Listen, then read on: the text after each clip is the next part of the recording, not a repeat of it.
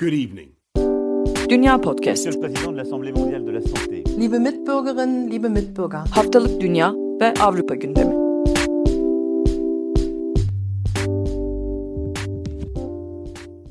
Herkese merhaba. Dünya Podcast'te ve Diyalog'un yeni bölümüne hoş geldiniz. Ben Akın Art, Ali Sözer'le birlikte bu hafta sizler için SDO'nun yeni genel başkan seçimlerini ve 33. Dijital Kongresini konuşacağız. Takip edenlerin bir kısmı biliyor olabilir. Biz Ali ile önceden Vasistas diye tamamen Almanya gündemini konuştuğumuz bir program yapıyorduk. Görüşüyor olsak bile çok uzun süredir kayıt yapamamıştık. Bizim için de nostalji olacak, keyifli bir program olacak. Hoş geldin Ali diyeyim. O Hoş yüzden bulduk, öncelikle. merhabalar. Evet.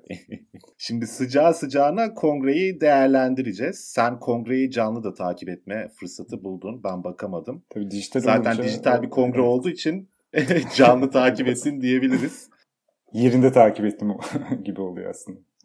Evet sanırım ilk defa dijital olarak bir parti başkanı seçildi Almanya'da. Böyle Evet. bir e, format olarak da yenilikçi bir boyutu var. 33. kongresi SDO'nun.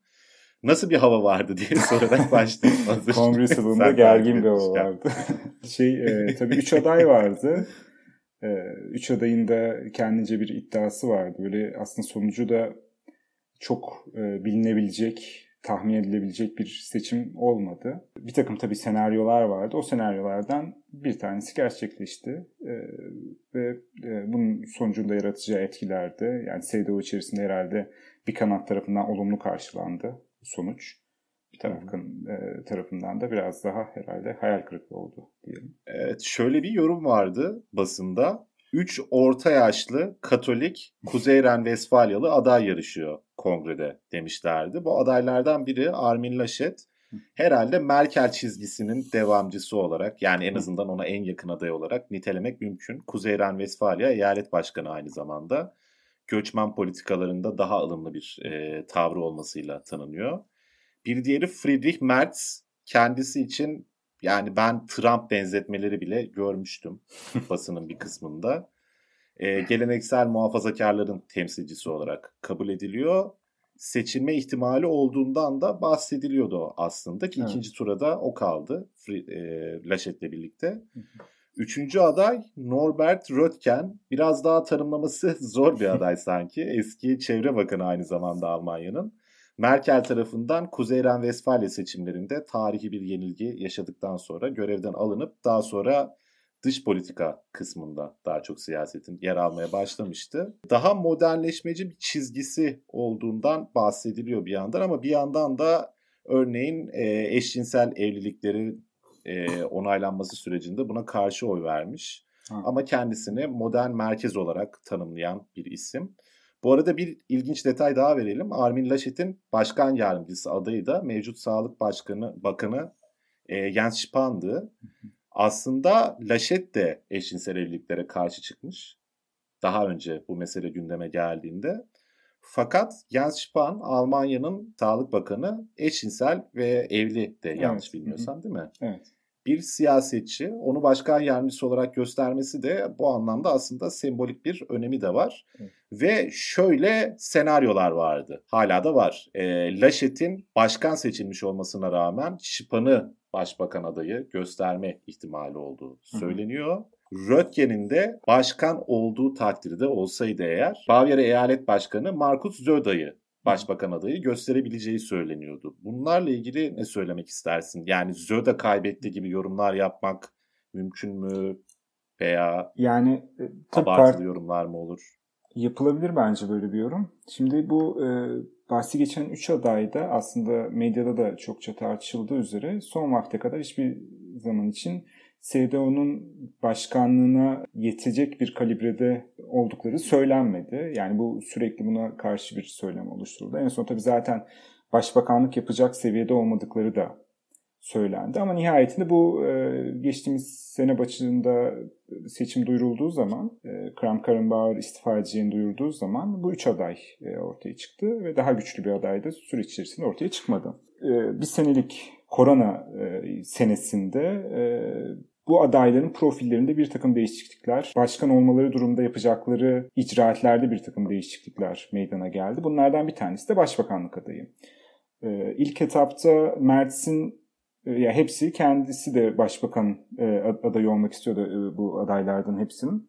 Ancak nihayetinde geldiğimiz noktada biraz daha Laşet'in belki e, Sağlık Bakanı Jens Spahn başbakan adayı olarak önümüzdeki yılki seçimlerde e, aday gösterebileceği e, e, konuşuldu. Yani ya da en azından onu destekleyeceği parti adayı olarak. E, Röttgen ise daha seçim içerisinde e, parti başkanlığı için iddiası daha düşükken e, akıllı bir pozisyon alarak e, kendisinin başbakan adayı olmak gibi e, doğrudan kesin bir niyetinin olmadığını, e, en iyi aday kimse onu destekleyeceğini söyledi ki bu da doğrudan akıllı tabii Zöder'e getirdi. Zöder de Hristiyan Sosyal Birlik Birliğin e, parti başkanı, birlik partilerin ortak göstereceği başbakan adayı da olarak konuşuluyordu sık sık. Buna karşı çıkan Laşet vardı. Laşet kendisi de e, Kuzey Ren e, Vesfalya eyaletinin başbakanı olduğu için muhtemelen Bavyera eyaleti başbakanı kendi seviyesinde görüyor ve muhtemelen Zöder'in bir e, başbakanlık adaylığını desteklemeyecektir. Öyle gözüküyor. Çok da iyi e, anlaştıklarını e,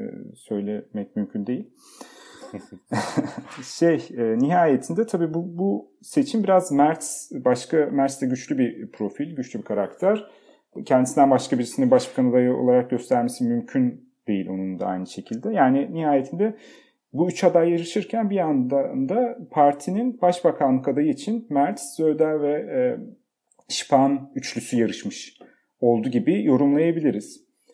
Burada tabii beklenen şeydi ilk e, seçimde, ilk turda Mert'in birinci olarak çıkması ve ikinci çıkacak. Yani e, Röntgen ve Laşet'ten hangisi ikinci çıkarsa ikinci turda onun alacağı yani e, oyların birleşik, Mert'e karşı oyların birleşip onun seçileceği düşünüyordu. Yani e, şöyle bir e, şey çıkıyor, seçim çıkıyor e, önümüzde. Artısında bu kongrede parti kendi başbakan adayının Zöder mi ya da Şipan mı olacağını seçmiş oldu. Ve burada biraz da yani Laşet'in aday olmayacağını düşünüyorum ben. Çünkü zaten medyada da çok tartışılan bir figür. Ee, kendi eyalet içerisindeki siyasette de e, tartışılan bir figür. Çok e, bir yandan başarılı bulanlar var elbette ama bir yandan da e, çok başarılı bulmayan insanlar da çoğunlukta diyebiliriz. E, dolayısıyla Şipan bu bir senelik süreç içerisinde gösterdiği Sağlık Bakanlığı performansı onu bir yani muhtemel bir başbakan adayı olarak ortaya çıkartıyor. Ve yani evet e, senin sorununa binaen e, Zöder'in e, en azından CDU içerisinde ilk etapta e, kaybettiği ve belki Şipan'ın kazandığı düşünülebilir. Şimdi tepkilere bakmaya çalıştım ben hemen seçimin arkasından kim nasıl tepkiler vermiş diye. AFD'den ve Sol Parti'den seçimle ilgili itirazlar var. Yani Sol Parti'ninki biraz daha farklı tabii AFD'ninkinden. Başbakan, parti başkanı adayının başbakan adayı anlamına gelmediğini Katya Kipping vurgulamış ve önümüzdeki süreçte CDU'nun karşılaşılacak olası siyasi krizlerin üstesinden gelmesinin zor olduğundan bahsetmiş. Yani tipik bir muhalefet açıklaması yapmış. Çok uzun uzun analiz edilecek bir tarafı belki yok. Scholz ve Zöda Scholz de aynı zamanda SPD'nin önümüzdeki süreçte başbakan adayı olacak. Tebrik etmişler. Koalisyon ortakları olduğu için bunun da çok üzerinde durmaya herhalde gerek yok. Fakat şöyle önemli bir açıklama gelmiş. AFD eş başkanı Alice Weidal'dan demiş ki siyaha oy verenler yeşil oldu. Yani Yeşiller İttifakı'nın önünü açtığı yorumunda bulunmuş. Şimdi şunu söylemek belki mümkün. Mertz'in seçilme olasılığı şu avantajı tırnak içerisinde CDU'ya getirebilir deniyordu. CDU'dan AFD'ye kayan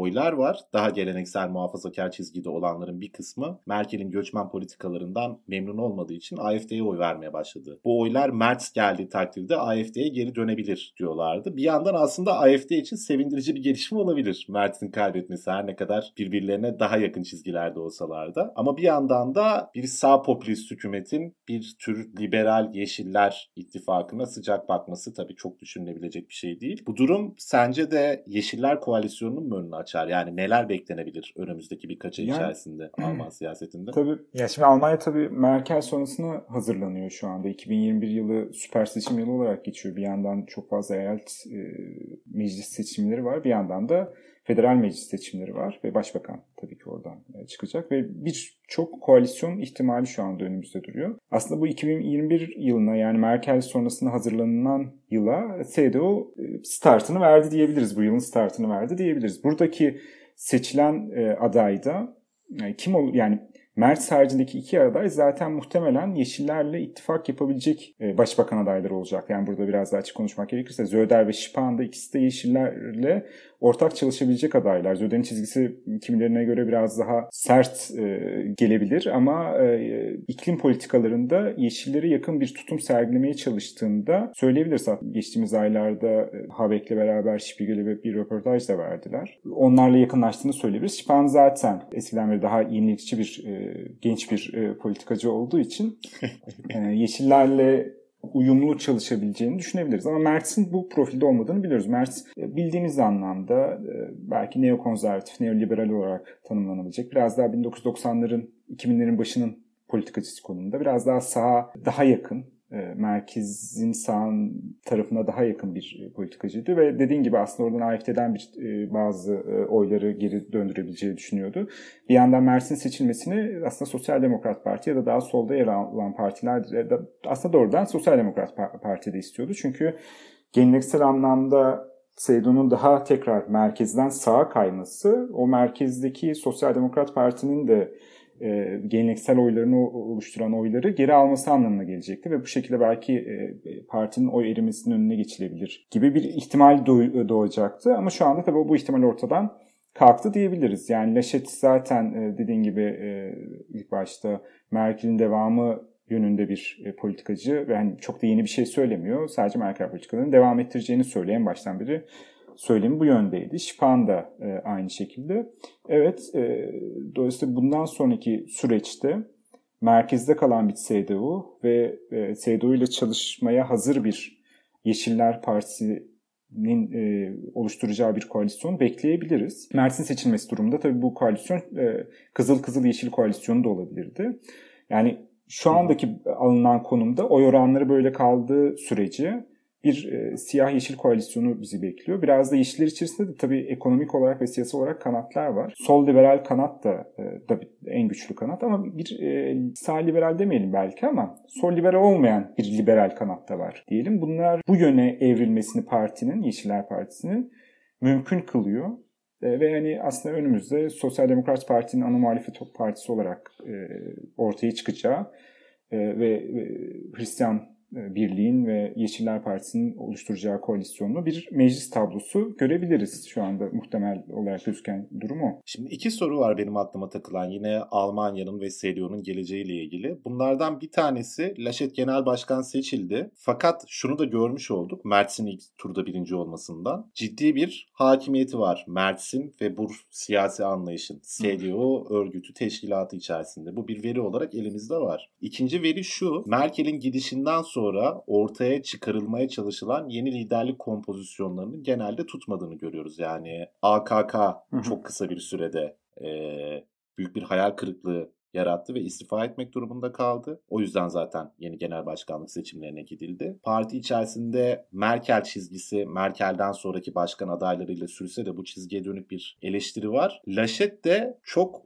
hegemonik olabilecek bir lider mi CDU içerisinde? Bu da biraz tartışmalı. Bu seçim döneminde de hakkında çok fazla söylenti çıkarıldı. Bir tür yolsuzluk skandalı da Die Welt yanlış hatırlamıyorsam ilk defa gündeme getirmişti. Oğlunun çalıştığı bir şirketten e, maske temin ettiği üzerinden Buna karşı bir savunma yaptı. Çok hızlı hareket etmemiz gerekiyordu o dönem. Hızlı çözmek için böyle bir şey yaptım. Bunda anormal bir durum görmüyorum diye. Fakat buna eleştiriler de geldi. Daha önce korona sürecinde çok gevşek davrandığı diyelim amiyane tabiriyle yönünde eleştiriler de aldı. Zöda ile tartışmaları zaten biz vasistas yaparken de aşağı yukarı her programda değiniyorduk. Oldukça fazlaydı. SDO'da sular durulur mu? Yani Laşet liderlik yapabilir mi buraya? Yoksa biz önümüzdeki dönemde yeni liderlik krizleriyle karşı karşıya kalmaya devam edeceğiz sence? Ne düşünüyorsun? Bence e, yeni liderlik krizleriyle karşı karşıya kalacağız. Bu geçici bir çözüm yine ben. E, Laşet'in seçilmesini öyle e, görüyorum, yorumluyorum.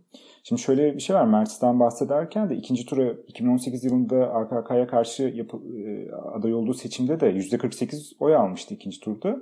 Bu seçimde de %47 oy aldı ikinci turda. İlk turda %36-%37 civarında. Yani e, parti delegeleri arasında. Şimdi çok ciddi bir arkasında destek var. Bir yandan tabii Leşet'i istemeyen de bir ekip var ama yani Merz gibi aslında artık bugünün Alman politik düzleminde arkaik kalmış bir politikacının CDU içerisinde %48 oy alabildiğini delegeler arasında e, görüyoruz. Bu tabii bir partinin içerisinde Merkel politikalarına karşı bir tepkinin de olduğunu ya da başka türlü politikalara dönülmesi gerektiğini isteyen bir ekip olduğunu gösteriyor. Laschet de zaten çok güçlü bir lider profili çizmiyor ama e, parti örgütünü bir süre yürütebilir bence. Ama ben Leşet dönemini biraz daha eğer e, tabii fazlalık yapmadan yorumlamaya çalışacak olursak Şipan döneminin hazırlanma süreci olarak görüyorum. Yani Şipan muhtemelen yeni CDU'ya yeni bir e, görüş getirecek. E, Laşet de Merkel ile Şipan arasında bir köprü olabilir ancak. Ben e, buradan bakınca Laşet'in çok uzun süreli bir e, iç politika e, faktörü olarak kalacağını düşünmüyorum. Hatta uzun vadede belki Avrupa politikalarına da yönelebilir e, gibi e, yorumlar da yapılabilir. E, dolayısıyla ben son bir aynen bu konstelasyonun çok uzun süre böyle de, devam edeceğini düşünmüyorum. Şipan'daysam biraz daha farklı bir şey var. Çok genç de biri sahiden yani 41 yaşında henüz ve iki defa parti başkanlığına aday oldu. 2018'de Şipan da adaydı ilk turda. E, bu, bu seçimde de ilk başta aday oldu. Daha sonra Reşet Yönde adaylığını çekti. Hırslı bir politikacı ama parti içerisindeki dengeleri daha çok elde tutabilir gibi geliyor bana. Bir şekilde pragmatik bir politikacı profili çiziyor daha çok. Dolayısıyla şartlar onu gerektirdiği zaman parti içerisindeki sağ kanadı da kontrol altında tutabilecek bir e, yapısı olabilir. Ama Şipan'la ilgili sorunlardan bir tanesi şu aslında. Gerçekten bu gençliğini ikidir vurguluyorum ama gençliği gerçekten konuşulan bir durum olduğu için ve bu da şunun üzerinden konuşuluyor. Şipa'nın önümüzdeki yıllarda hatta önümüzdeki 10 yıllarda belki e, Almanya politikası için çok baskın bir figür olacağı e, aşikar. Bunu bugünden görebiliyoruz. Buradaki gençlik vurgusu iktidara ne zaman geleceği üzerinden değil de iktidardan ne zaman gideceği üzerinden aslında.